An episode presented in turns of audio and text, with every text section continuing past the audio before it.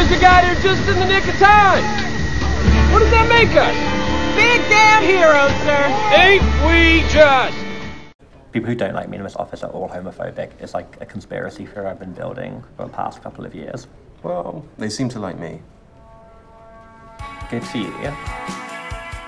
The following feature has been rated R by the Motion Picture Association of America. It is intended for mature audiences and parental discretion is advised. You can't quite put your finger on it. Something about him seems familiar yet disturbing. He could be anyone, no one. He's that guy whose name you just can't remember, no matter how many times you've been introduced to him. All you remember is how forgettable he is.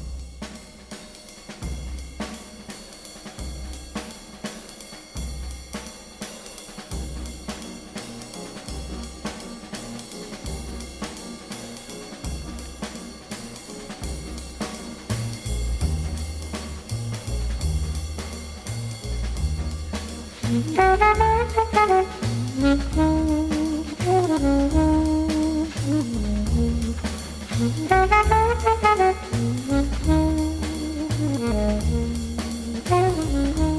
and welcome to Shoot the Breeze on Resonance 104.4 FM, film and TV radio show where a handful of film enthusiasts shoot the breeze about all things film and television. I'm Marcus E. Acko, and uh, we're welcoming a new guest uh, into uh, this particular episode. We'll talk about, we'll, we'll bring him in in just a few seconds. Let's do our introductions first. Hi, I'm producer Dave, and I'm happy to be speaking to you. Excellent. So, producer Dave and I, uh, we were recommended this guest uh, who was on the show today by our wonderful friends, the Shakespeare sisters, Hilary and Anne Elizabeth. You know them from films such as uh, Soundtrack to 16 and the new one that's coming out, which is it's coming out soon, which is Much Ado, which is my I've been raving nonstop about my uh, affinity for the Shakespeare play, Much Ado About Nothing. But that, enough about the Shakespeare sisters, because this is not about them. This is about someone that they introduced us to who is coming on the show to talk about his film. He's the writer, director, and star of this particular film, Plastic Boy. Please tell us your name and tell and and just let us know, first of all, how you know the Shakespeare sisters. Okay. Um, yeah. Hi, my name's Sam. I made film Plastic Boy, and um, yeah, I guess I met Anna and Hilary through just like putting out my film at different film festivals and then like looking at the lineup of film festivals that were kind of like similar to mine. And then I think I saw Soundtrack to 16 was at a festival I didn't go to, but I like noticed that it was like made for like a similar budget to me and they lived in London. So I think I just like followed them on Instagram and then I use any opportunity any opportunity I get to give a big shout out to the sisters to, to the Shakespeare sisters, I, I will take. So their film Soundtrack to 16, I really loved it. It's a nice indie uh, indie flick, a British indie flick. You can get it on, uh, I believe you can get it on Amazon. You can definitely get it on Sky Box Office. Um, go check it out. Soundtrack to 16. Anne, Anne Elizabeth and Hilary Shakespeare, fantastic. But we'll not talk about them anymore uh, because we, we do that nonstop. Today, we're going to talk about you, Sam. Sam, today's show is going to be about. So glad to hear. Which we'll which we'll jump into uh, to talk about yours uh, to talk about your film in our spotlight section, which is going to be coming up pretty soon. Uh, before we do the spotlight section where we talk about Sam Plummer and his film Plastic Boy, we're going to do film and TV news.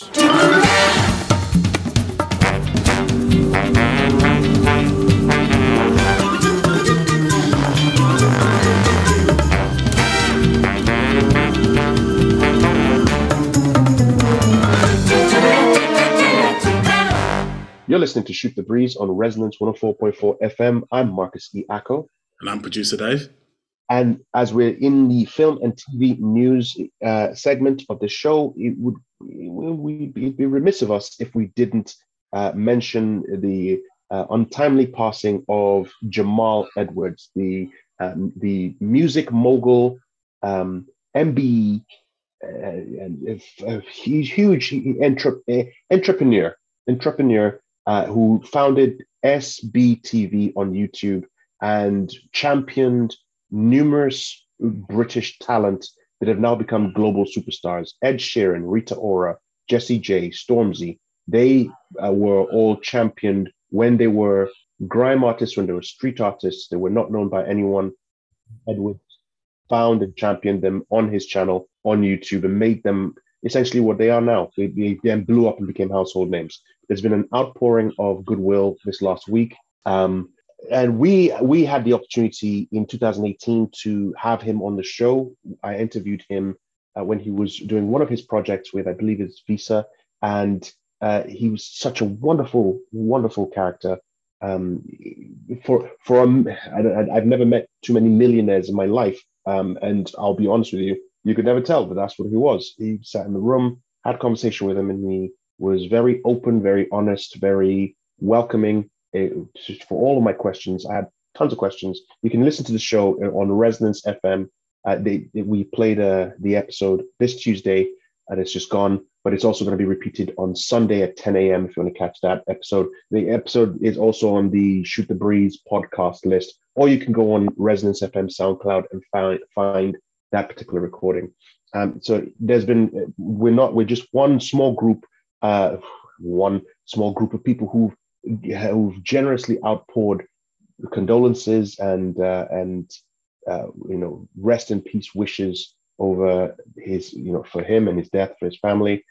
Uh, Idris Elba, Rita Ora, Mo Gilligan, uh, uh, even even across the pond, talking to people like Drake um, and Nicki Minaj and Wiz Khalifa have already given their correspondence about his death because that's how big he was. He's only 31 as well. So for somebody that determined to forge a path in that industry and uh, and and do it, he, he, did it. He started SBTV on YouTube when he was about 15, uh, and by 21, it was already a massive success. So you know, all as, as they as uh, one of my favorite podcasters, Kevin uh, Kevin Smith and Ralph Garman, they often say when uh, when this situation pops up, they say huge bucket of win. So for a short life that he had, he managed to crush and he managed to do what people who've lived three, you know, uh, three times his life have never been able to do. So rest in peace, Jamal Edwards. Um, your life may have stopped now, but your legacy will end. Will your legacy will continue uh, and will continue to touch many and will continue to inspire many uh, going forward for the next few generations to come. Rest in peace, Jamal Edwards. Uh, hope to see you soon. You're listening to Shoot the Breeze on Resonance 104.4 FM. I'm Marcus E. Acko. I'm producer Dave. And the uh, Oscar nominations got announced uh, this week. There, there's a little bit of controversy because one of the announcements that was made uh, after they made the announcement about the Oscar nominations, uh, it, it, kind of, I don't know, producer Dave, did you hear about any of this stuff? Did you hear about any of the controversy that happened this week when the Oscars were announced? No, I'm afraid not. So uh, you'll have to enlighten me. Okay, so it, it, essentially the controversy, and it's it, it's compared to other years and other controversies, is not that big, but it actually will affect someone that we that we've spoken to. So the Hollywood Reporter reported this week that the categories or these categories will not be broadcast live during the Oscars telecast. Film editing, makeup and hairstyling, original score, production design, sound, documentary short, animated short, live action short. So those um, categories won't actually be broadcast live. Now, we interviewed the filmmakers, or I say we, you had the pleasure of interviewing the filmmakers behind Take and Run, correct? Yeah, did. Oh, gosh. Yes, and they were nominated for live action short, but unfortunately, it's not going to be broadcast live um, during the Oscars telecast, which a lot of people are kicking off. They're not kicking off about the short segment, which uh, I mean, I guess I guess that that's what they're not. But areas, uh, the categories such as film editing and original score and sound, as well as maybe like um, makeup and hairstyling, people have been kicking up a fuss because they're not actually, there's been a huge backlash uh, because of the fact that they're not telecasting, they're not broadcasting those particular categories, which it's kind of a shame, don't you think? Uh, I see.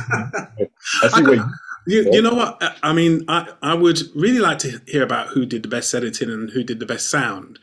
Um, costume design and hair and makeup, yeah, they're important, but mm, you know, I mean, they're still going to award the Oscars for them, though, aren't they? hmm They will still award it. It just won't be broadcast live.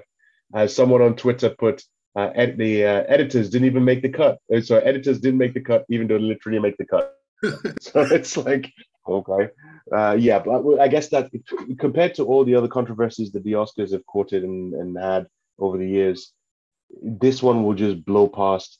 And uh, I guess the reason why they're doing that is because they're losing uh, ratings, right? So they want to try and keep it short, concise, and keep the things that people possibly in in that are not in the industry won't really care about. While that's and that's that's the hard truth.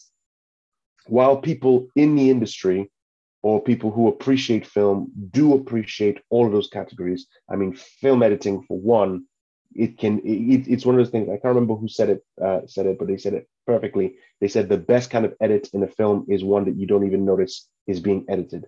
Whereas if you notice the editing, then they're not doing their job properly. But essentially, filmmakers and people who are interested in film will re- will dislike the fact that those categories aren't being given their their due. It's not that they're not giving their due; they are, are giving their due, but just the fact that they're not being broadcast as part of the main ceremony. However, Yeah. other people really care about that stuff are like, look, I'm watching the Oscars to see Best Picture, Best Actor, Best Supporting Actress, and so on, and see the dresses. I don't care about the other stuff. So, ah, you know, but that's not why I want to talk about the Oscars. I just wanted to mention that in particular. I want to run through some of the some of the, the categories that, that, that I've just said people are going to be interested in. See, see, nice little segue. Yeah.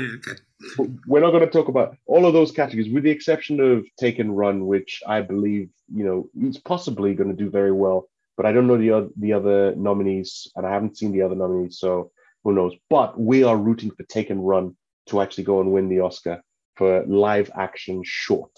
But in the bigger, more recognized categories, there's uh, the Oscar for Best Motion Picture of the Year. Uh, uh, from a few years ago, they've started expanding it where it's like it's it's up to ten films that could be put in this uh, category. This year, we've got Belfast, which is the Kenneth Branagh film. We've got Coda. We've got Don't Look Up, which is on Netflix at the moment. Uh, we've got Drive My Car. We've got Dune. We've got King Richard with uh, Will Smith. We've got Licorice Pizza, Nightmare Alley, which is uh, Guillermo del Toro. We've got Power of the Dog, which is also on Netflix, and West Side Story, which is by Steven Spielberg, the remake of the musical. Producer Dave, from any of those names, which do you think might take the picture? I've- I haven't seen most of them anyway. I know Spielberg's film will, probably won't win it. You think it won't win it?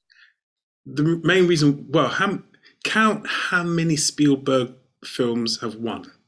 No, that's true. That's true. But the original West Side Story is uh, is one of the it, it, it when it, when it came out, if I'm not mistaken, in uh sixty in the sixties, it took about ten or eleven Oscars. So That was the original, though. Well, that's true. That's true. That was the original. And I guess you have West Side Story coming out in the same year that In the Heights came out, which is kind of similar. So that may take the shine off it. Okay, fair enough. Um, I, I see it's a it's it's a very hard race for all of those ones, but I do think West Side Story might clinch it. Uh, if it's not West Side Story, I think possibly Power of the Dog would take it. Uh, Jane Campion is most likely gonna is going to pick up. She, she's probably going to sweep in that particular uh, that that particular film because um, she did things like the piano. Um, but Jane Campion, I don't know. She's I don't think she's won uh, an Oscar yet. So I think she's going to take power um, the uh, the Power of the Dog. So that's that's my guess. My guess is Power of the Dog is going to take it. Anyway, we'll move on from that one. Uh, best actor in the in the best performance by an actor in the leading role. We have Andrew Garfield uh, uh, in Tick Tick Boom. We've got Benedict Cumberbatch in Power of the Dog. We've got Denzel Washington in The Tragedy of Macbeth. We've got Javier Bardem in Being the Ricardos. And we've got Will Smith in King Richard. Producer Dave, from those names, who do you think will take it? I would like to see Will Smith get it, but um, I Yeah. think Will. I think Will Smith is definitely going to get it. Here's why: because Will Smith. This is the second time Will Smith. This is the third time Will Smith has been nominated for an Oscar. The first time he was nominated was for Ali, and his performance was blistering in Ali. However, they didn't give it to him. They gave it to Denzel Washington for Training Day, which, funnily enough, the year before, they they should have given it to him for uh, Hurricane, but is it Hurricane? I think it's a Hurricane. Yeah, oh, is it? Is it Hurricane? I think it's the Hurricane. Uh, which he played a boxer, uh, but he didn't get it for that one, and everyone was like, "What are you guys doing?" And then the very next year, he did Training Day, which I like. Training Day, I love his performance in Training Day. I don't think it's Oscar worthy. However, they gave it to him then. So Will Smith got kind of the he got he got the polite. Uh, don't worry, your time will come. Fast forward a few years, a couple of years after, and he comes out with Pursuit of Happiness, and again another blistering Will Smith performance. I love that performance. I, was, I remember being in the cinema watching it, and he, um, he he's uh, I can't remember the character he's playing, but he's playing it's a true a true life character, and his son Jaden Smith was in that film as well, playing his son. And there's a scene in the film, and I turned to whomever I was with watching that film, and I said, "That he, he Jaden has just gotten his dad the Oscar. He got nominated that year, but then didn't get it because um, what's his name? Oh, played Idi Amin, Forest Whitaker.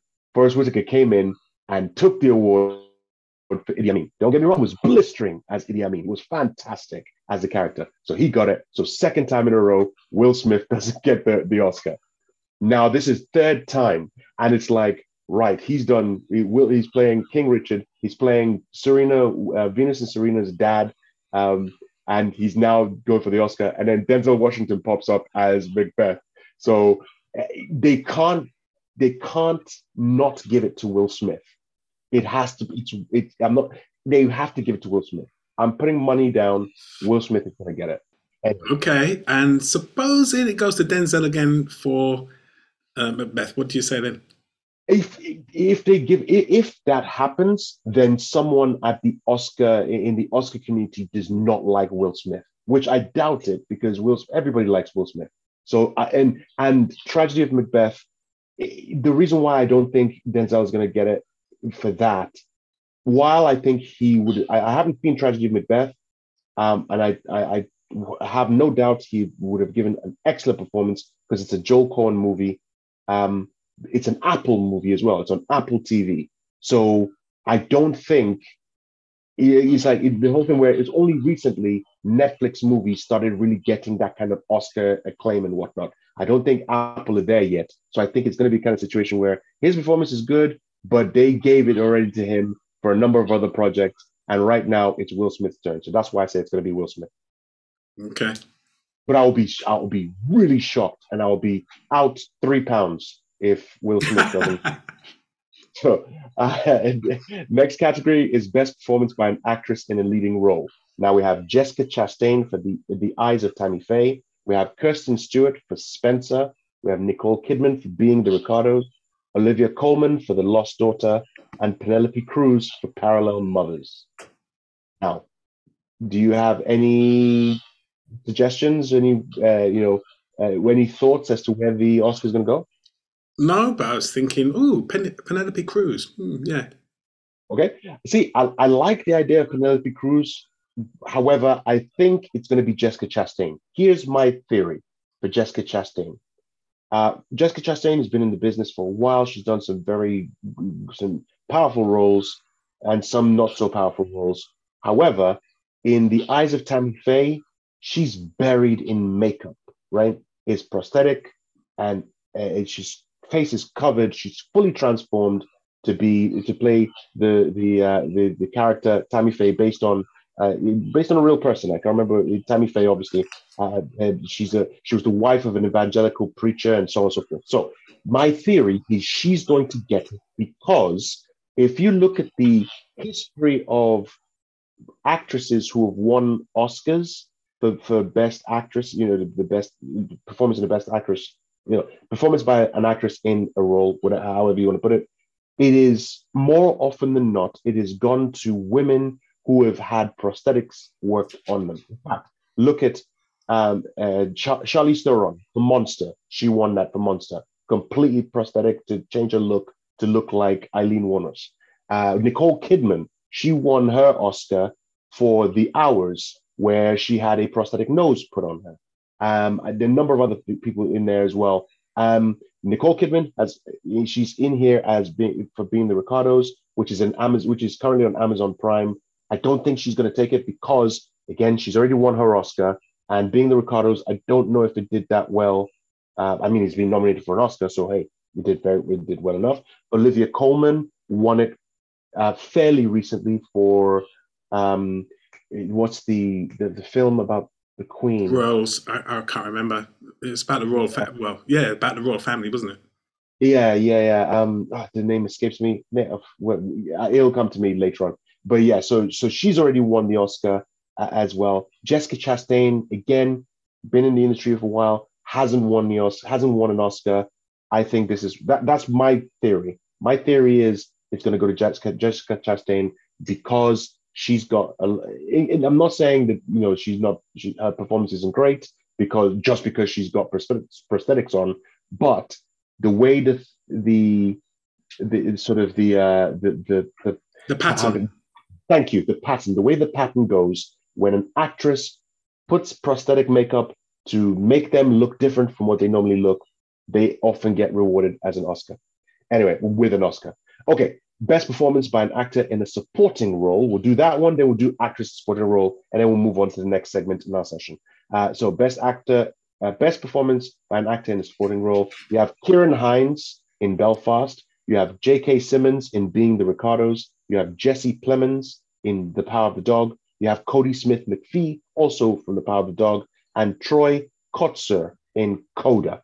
Now, I personally feel, I personally feel Ciarán Hinds is going to take it. Mainly because, I mean, Jesse Plemons is he's going to give him a good shout, but I go with Ciarán Hinds. Again, Ciarán Hinds been in the business for decades. He's been rocking it in a, ton, a lot of performances. He's been coming in, he's been giving the good performances, but he's not really been getting that accolade, right? You know, he's not had any Oscar love whatsoever. I think this is going to be where they're going to say, you know, same, same, similar to Denzel Washington and Training Day, where it's like, hey, you've done so many good films, we haven't honored you. Here you go. You did a great performance. It's something we can hang our hat on. That's why I think he's going to get uh, best performance by a, an actor in a supporting role Oscar for this year. Uh, let's wrap up with the last category that we'll talk about best performance by an actress in a supporting role. We have Ariana DeBose uh, from uh, West Side Story. We have Aunjanue Ellis from King Richard. We have Jessie Buckley in The Lost Daughter. We have Judi Dench in Belfast and Kirsten Dunst in The Power of the Dog. Uh, Producer Dave, you're going to hazard a guess as to who you're going to go with? I, hmm, no. No, I'm not going to no. guess. no, it's just that I, I, heard Judi Dench's name and I thought, oh, will she win it again? And I thought, nah. Yeah, see, that's the thing. I see. I I I did think Judi Dench, but then I thought, eh, no. Again, she's already won an Oscar, so they're not going to give it to her for Belfast. I haven't seen Belfast, so I don't know how what her performance is like. Uh, I did think Kirsten Dunst for Power of the Dog because I do think Power of the Dog is going to do quite a bit. But then Ariana DeBose, I think, is going to get it for West Side Story. I think it's going to be her. Um, just because I think they're going to throw some love West Side Story's way. It may not be for Best Picture, it may not be for Best Director because Spielberg is up for Best Director in uh, for uh, West Side Story. I think it's going to be her. I think that's how they're going to give their love to uh, to West Side Story. They're going to give her the the Oscar. If they don't, then what they'll do is they'll give him they'll give it best sound. That's true, and they're not going to show it, so we're not going to know. exactly. yeah. Uh, so I, I, did say that was going to be the last category, but just one last real quick one. Uh, best achievement in directing. There's Jane Campion for Power of the Dog. We've got uh, Kenneth Branagh for Belfast. Paul Thomas Anderson for Licorice Pizza. uh, Ryuse, Ryu, Ryus, Ryusuke, Ryusuke Hamaguchi, Hamaguchi, Hamaguchi. Producer Dave is going to help me cut that bit out. No, I'm not. I'm leaving that. Thanks, man. Thank you. and, and Steve for, for Drive My Car, and then Steven Spielberg for West Side Story. So, like I said, I believe Jane Campion is going to take Power of the Dog uh, because, she, again, same thing. She's been around. She's done terrific work over the years. I don't believe she's been given the Oscar yet, and I think she's gonna. I, so I think she's gonna get it. I think she'll get it for the Power of the Dog. But who knows? Who who am I to be able to predict what's going to happen at the Oscars? We'll see. Um, we'll come back when the Oscars have been announced, and we'll go through my list again and see if I won my six pound fifty, like I think I'm going to win from the bet that I've placed. We'll we'll see. We'll see. Okay, so we'll move on from uh, from that, and we'll move on to a film project. You're listening to Shoot the Breeze on Resonance 104.4 FM. I'm Marcus P. Acco. and I'm producer Dave. And one of our guests, uh, a guest in the past who who came on the show a couple year, maybe a year ago, a couple of years ago, Alejandro Montoya Marin, one of our, it's very very lively guest. He's a film writer and director in America.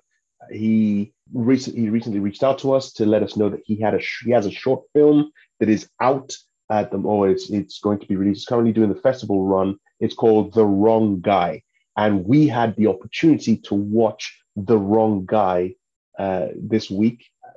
Producer Dave, I'm going to throw you on the bus. Let me ask you first. What did you think of the film The Wrong Guy? Uh, I love the premise. I really did love the premise um, of the wrong guy.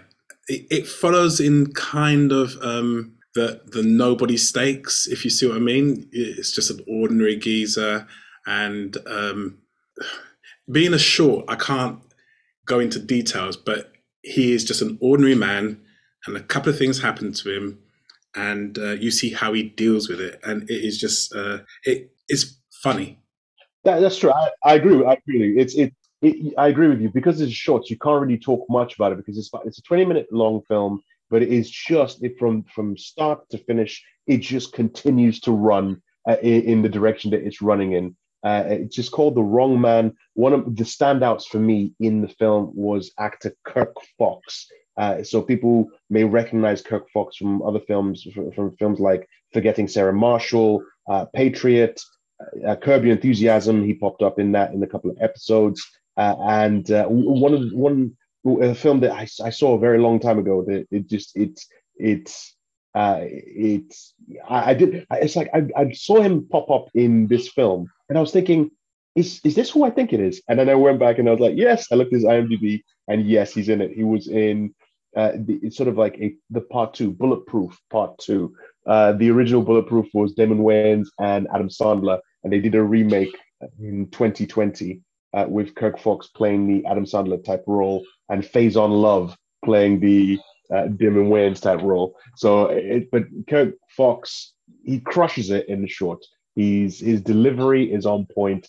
If if I were to say anything lets down the film, I would say, and this is this is a bad thing to say. The the casting, it, it- the casting could have been better. That's what I'd say. I'd say the casting could have been better because you're watching it and a lot of there are a lot of lines that you can you can tell what the writer, which is uh, Alejandro Montoya Marin, was trying to get across. You're trying to get you see the jokes that are coming. The jokes come thick and fast, but sometimes the delivery doesn't work, and then you're thinking, ah, come on.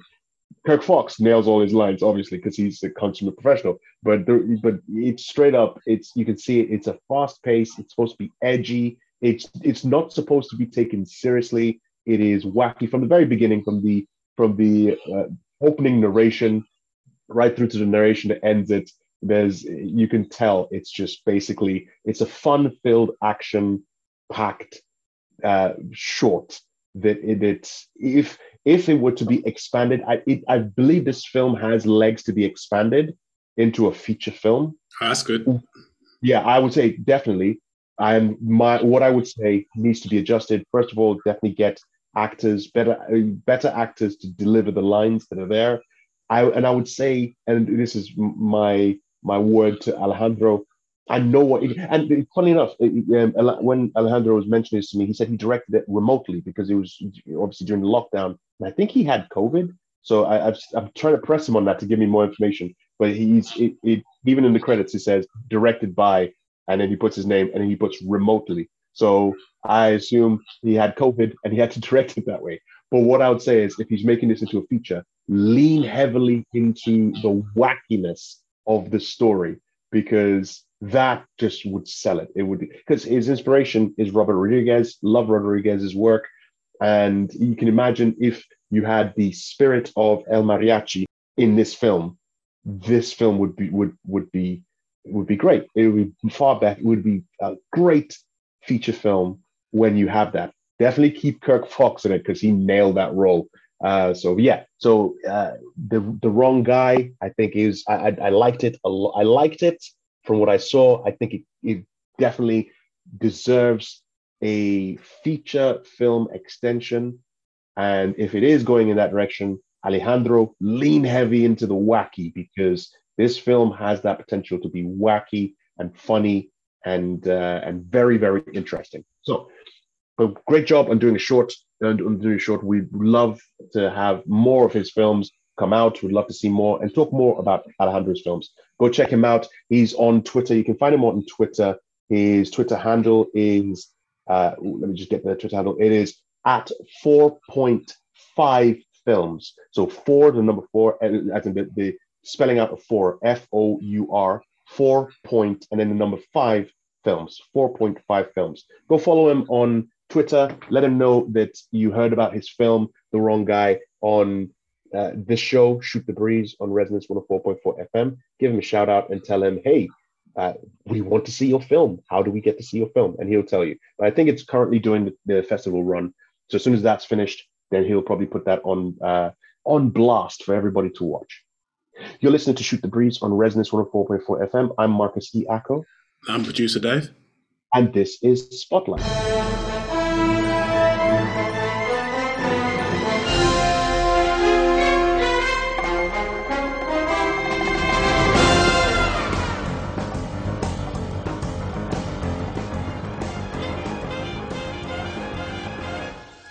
And we're welcome back our guest uh, this episode is Sam Ploma. Am I pronouncing your last name correctly? Is it Ploma or Ploma? I mean, I will just say that I don't really know. Um, it's like quite like a weird surname. There's not many Plomas in the world. I always say Ploma, but then my friends always correct me and say that it's obviously Plumber. Okay. I think there's not like a popular name. There's not like an overall consensus, so you can just say what you want. Like what you said was fine. See, this is this is where I would get this is where I'd get friend of mine, uh, Gregory Stokes, to to sort of to help me. Well, I say help me to just give his own opinion on. Because the thing about Gregory Stokes, Gregory Stokes, he's a, he's a, he's been a friend of mine for ages, and he listens to the show constantly. He's one of my one of our uh, avid listeners, and he held me to task with a segment we used to do. We haven't done it in a while. We want to bring it back called Top Five Favorites, right? Where it's basically our guests would give us their top five favorites whatever category, right? And his beef with that category was you can't have a top five and then say favorites because it's if it's your favorite, it's your favorite. You can't have five favorites, and that's why one of the things that he always used to he always argues about, and he always argues about a whole bunch of other stuff. But he would be the one I'd go to to ask how would you pronounce this name? P L O M M E R. You know what? I, the only person's opinion that I want to take is yours because it is your name. So it is my name. You call it, whatever you pronounce it as is what I'm going to pronounce it as. Okay. How do you pronounce your last name? I mean, I feel like I change it given my mood. um, most of the time, I just say plumber. Plumber. Yeah. Plumber, and you're happy with being referred to as Sam Plumber. Yeah, I that is how I I I identify as that. Yeah. Fair enough. So we have writer, director, actor Sam Plommer on here talking about his project, Plastic Boy. Now, tell us, Sam, what is Plastic Boy all about? Yeah, so I guess I kind of coined the phrase as calling it kind of like a queer gray comedy because it's kind of like a comedy drama, like black comedy, but I felt like black comedy always sounded like a bit intense. So I, I started calling it a grey comedy because it's like a bit sad, but like a bit funny. Um, so it's a queer grey comedy about um, a character who's like, I guess like late to mid 20s. Um, he has had like the same job that he doesn't really like and isn't very good at for like quite a while. Um, and he likes this guy at work who doesn't really give him much attention. And he's kind of like dating his ex boyfriend a little bit, but he isn't really paying him much attention either. So it's kind of like sets up the scene where this guy is, I guess, at a crossroads in his life. And then it kind of, he's pushed forward to like know what he wants to do in his life when he may lose his job. And he has to like begin to take life seriously. I like how you're carving out your own category of grey comedy. Um, where your description of dark comedy being intense. I understand what you mean because when you talk about dark comedies you tend to deal with intense themes where it's usually about death and violence but it's undercut with humor. Whereas you feel you you feel so I, i'm assuming there's no death or violence in your in your film. There is no death i mean i there is a scene i guess you won't say violence violence is different. Yeah. There's a scene where i get mugged which maybe constitutes as violence. But besides that, it's all pretty like light-hearted. I just feel like I can never write something that was like a straight up comedy or a straight up drama. It feels like it has to have like bits of both. So it's kind of like, yeah, a great comedy. You know, you don't have to pencil yourself in just in one one genre. I mean, look at Kubrick, for example. I mean, uh, you know, he he did he did comedy with Doctor Strangelove. He did sci-fi with uh, 2001: Space Odyssey. Did horror with Shining. So it's like he's. Some people say he's all over the shop, but you know you don't have to categorize. It's whatever you like, you do it, and then with more of your catalog of work, then people can say, ah, this is more where he steers towards. Now, what's the inspiration of Plastic Boy? And so I guess like unfortunately, it's all pretty much based on my actual life. Um, would say I kind of had been writing notes about this film, like in my phone for like a really long time. And then when it came to writing it, I had like a lot of like scenes and pieces of dialogue, and like it all kind of formed together to culminate in like Plastic Boy. But I guess it is pretty much all inspired by my real life. So uh, the characters in there are they actually are they based on actual people who would watch this movie and say that that was me. I was in that situation. That's not how it went. Like a little bit. I would say the events of the film are kind of like from my life, maybe from like the last 10 years, but you know, it's not like the film Boyhood. I can't actually film like 10 years of my life. So I've taken kind of like the events and characters that feel like they have some kind of like synergy and put it together a bit. So I would say all the characters are like maybe like fragments of different types of people put into one as opposed to one whole person. And the mean the movie is doing great so far with reviews. We, we've it's in on IMDb it's come to about eight point nine uh, out of ten in terms of rating. Uh, this is am I correct in saying this is your third feature film, or is it, it, it is your third feature film? My first. I've made a short film before this and like a web series before, but this is kind of like the first like yeah like hour and a half thing that I've made. Okay, uh, you're listening to Shoot the Breeze on Resonance 104.4 FM. I'm Marcus E. Acko. And I'm producer Dave. And we are speaking with writer, director, uh, actor Sam Plommer, who is yeah. talking about his film Plastic Boy, which, as he said, is uh, is kind of based on his life. Um, and so I'll read one of the crit- one of the reviews from the independent critic uh, who, who, gave it out of five. They gave it a grade B. I don't know what their rating actually is, but they gave. Uh, they said it's a Plastic Boy is the kind of film you enjoy finding on the indie circuit. Quite a, a quiet little gem with a little bit of lesson and a whole lot of laughs along the way. So you're getting straight away um, from your first feature film, you're getting in, um, critics giving you such high praise with the work that you're doing, which again I know tied to being a personal story. How does that make you feel when you get that kind of criticism? And I would say that positive criticism yeah. about work.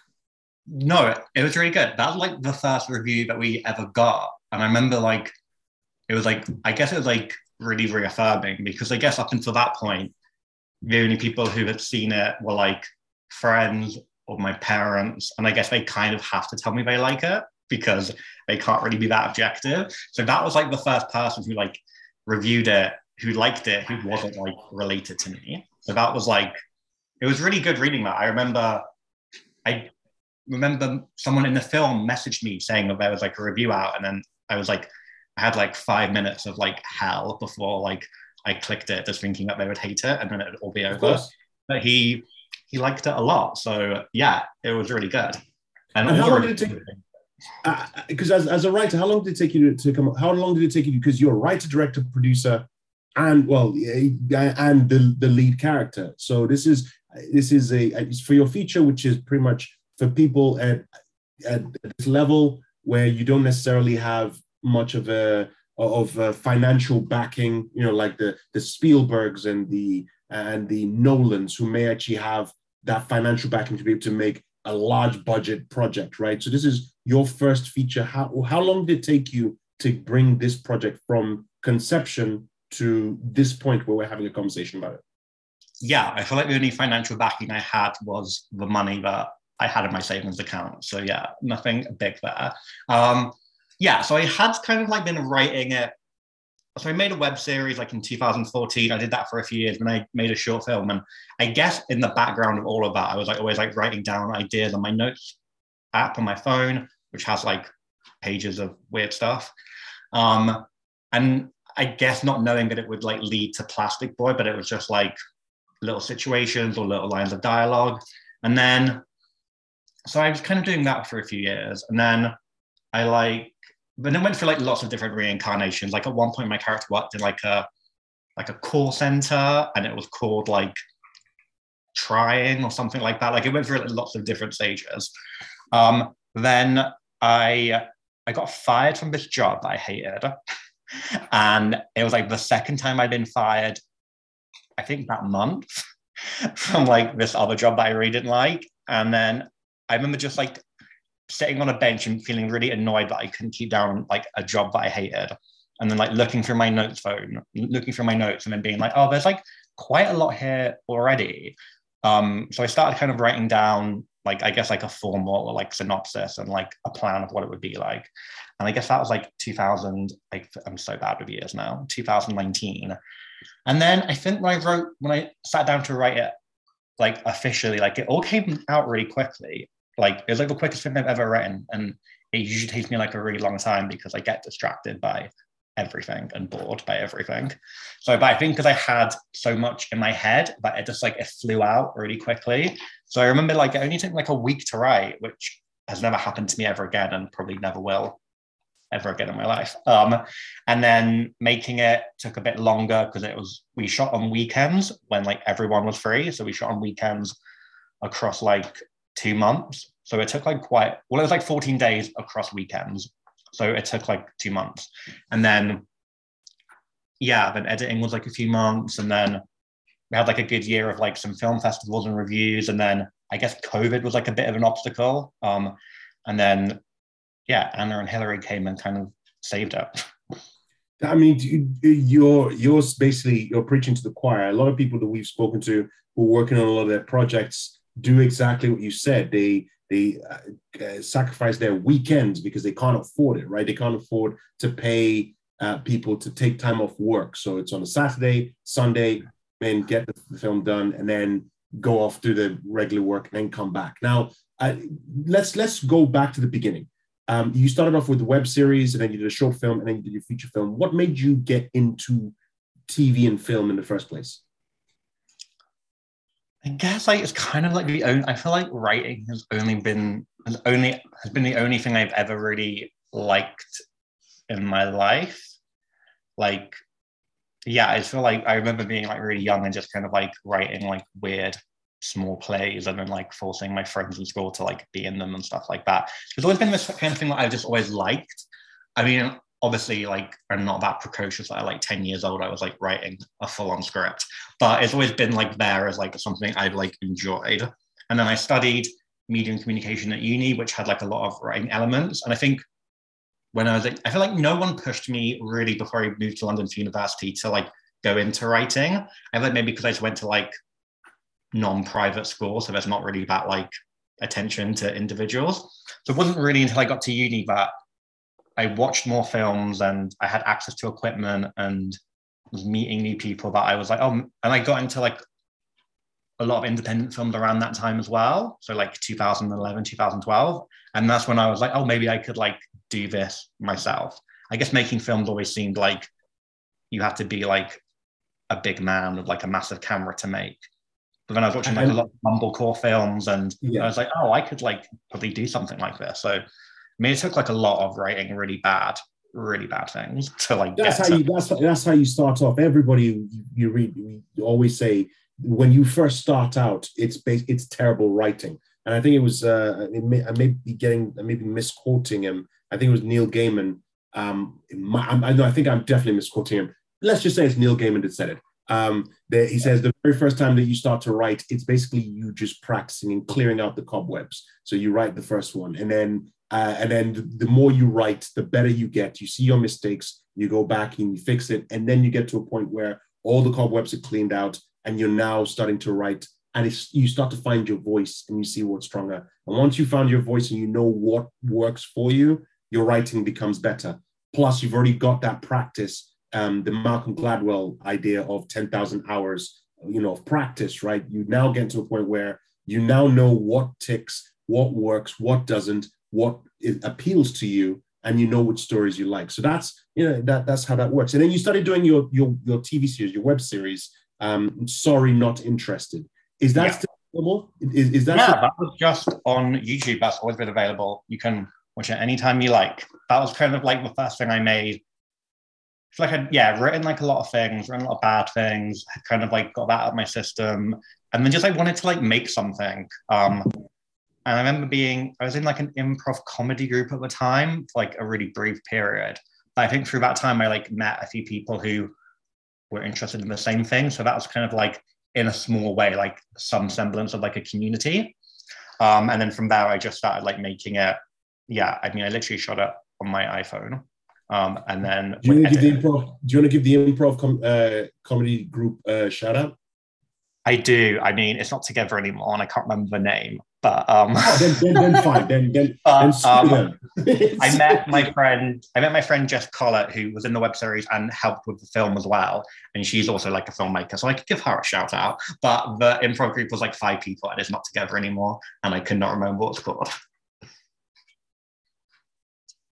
That that's fine. I mean, to be honest, I thought it was going to be a case where at least like you know the the fam- the, the groundlings from Yeah, it's absolutely not that. yeah yeah. It's, it's sort of they, they meet for like a couple of months and then just they fizzle out and then it gets done. Yeah, it was definitely that, but it was like a good push for me to like, because I feel like you can write stuff, but then unless, I don't know, you can just kind of write stuff and then it can just kind of like stay on your hard drive. But I feel like that was like a good, I would like try stuff out and Jess, who was at uh, comedy group, was in my web series and it kind of gave me like a push to do stuff on my own as opposed to like. No, that's.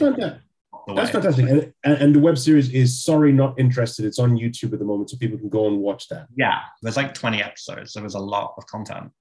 And the film that you've done, that you've done, is come out now. The feature film is Plastic Boy. Uh, we're speaking. We're speaking with Sam Plommer on Shoot the Breeze on Resonance 104.4 FM. I'm Marcus E. Acko. I'm producer Dave. Now, Sam, tell us this film, Plastic Boy. uh, it's currently out. How can people get to watch this film? Yeah, so it is available on Vimeo on demand. You can rent it um, and buy it. Please buy it because that is more money. Um, and it's streaming on Plex, which is an app that is readily available on more platforms than I thought. You can get it on your PlayStation 4, which is what Is I that- use. Yeah. Is that Plex? P L E X. yeah. Fantastic. But for you to get more of a reward, people should go on Vimeo on demand and buy that film because Yeah, I would prefer it if that is what they did. That is where I've been like directing people to. But you know, they can watch it however they like, but that's my like preferred method. Fantastic. Make sure you send us a link to it. We'll put it on the show notes for the podcast when it goes out. Definitely will. Vimeo on demand, and they can buy your film Plastic Boy so that you can then fund your next project. Uh, and then you can come back on the show and tell us more about it. Uh, if people want to follow you to know more about what you're doing, how can they do that? yeah, so the Instagram page for Plastic Boy is Plastic Boy Film. Um, and then my Instagram is just literally just my name, Sam Plommer. Sam Plommer, that's uh, P L O M M E R. Yes, Plomer, Plomer, however you feel like pronouncing it. Yeah. Fantastic. Sam, thank you very much for joining us on Shoot the Breeze. We wish you all the best with Plastic Boy and your other projects. But I think producer Dave might want to ask a question. Yeah, just before you go, Sam, um, what have you got planned for the future?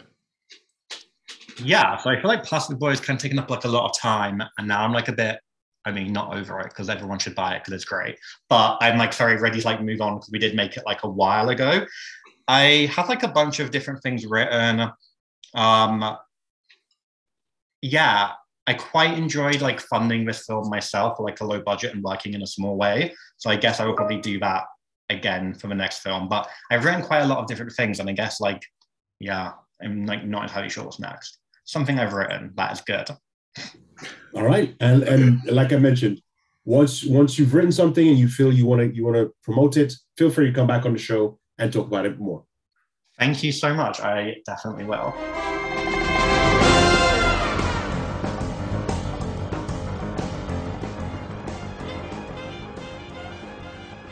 And that was our spotlight segment where we had Sam Plommer come in to talk about his film Plastic Boy. Uh, so, producer Dave, did did you feel I put him on? Uh, uh, uh, did I put him on the spot when I was asking him how to pronounce his last name? Not really. No. I mean, you always ask that question anyway. But uh, yeah, I, I, looked at that and it's like plumber, plumber, whichever. You know, potato, potato. At least it wasn't bucket and bouquet, if you see what I mean. Oh yes, yes, of course. I, I, but that's the thing. I always do that because I always butcher people's names, and I feel they're very being very very polite. And so that's why I wanted to make sure I got it right. Because a lot of people ask me my actual first name. A lot of people say, "Oh, is this?" Oh no, my last name. Actually, people always go, "Oh, do you, do you say Ako?" Or and I always correct them straight away. I was like, "No, it's Ako. It, the A is strong. It's Ako." So Ako. They're like, "Oh, Ako? No, Ako." So that's what I, I, I always do. So that's why I wanted to give him the opportunity to say it's plumber, not plumber or plum, plumeur or whatever. I don't. I'm sorry. I'm Sam. I'm, I'm sorry. I'm butchering your name. No, no, no. It's a bit like Dave and David, to be quite honest. you're not gonna let that go, are you? You're, not gonna let that go.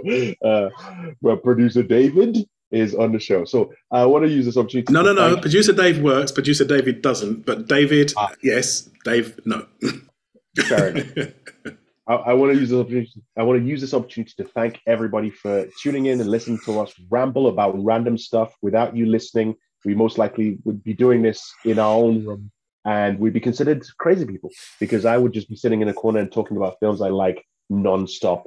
Uh, but I want to thank you all for giving me an opportunity to be able to do this. I want to thank Resonance FM for always, again, like I always say, for not listening to our show because the moment they listen to one episode, they're going to go, yeah, this is not for us. Please cancel what you're doing.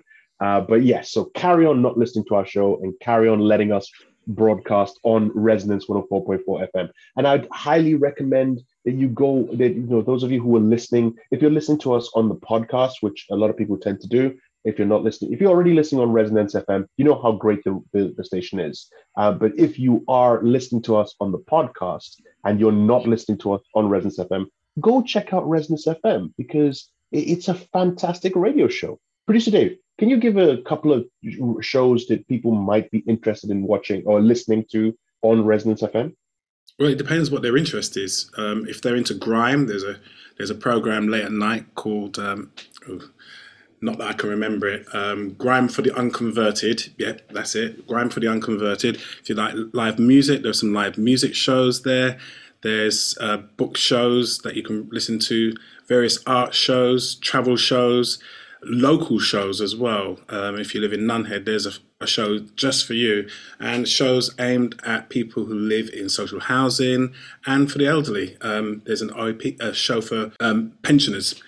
So there's a wide spectrum of shows there for a load of people, and if you like your Irish music, you're definitely going to be enjoying that as well because there's a show dedicated to Irish music. So yeah, there's lots there. And if you're in the London area, it's it's on it's an off FM wa- wavelength. So go to Resonance 104.4 FM. If you want to listen to it over the uh, internet, just go resonancefm.com and you can find uh, their shows. You can go onto their Mixcloud and catch a whole bunch of their back catalog and check them out. They're a fantastic radio show, uh, radio station, giving us the opportunity to ramble about our favorite films and TV shows. Uh, so I want to use this opportunity, like I said, to thank all of you for listening. Uh, uh, you have been listening to Shoot the Breeze on Resonance 104.4 FM. I have been Marcus E. Acko. And I'm still producer Dave. Dan, thank you very much for listening. And speak to you all next time. Goodbye. Bye.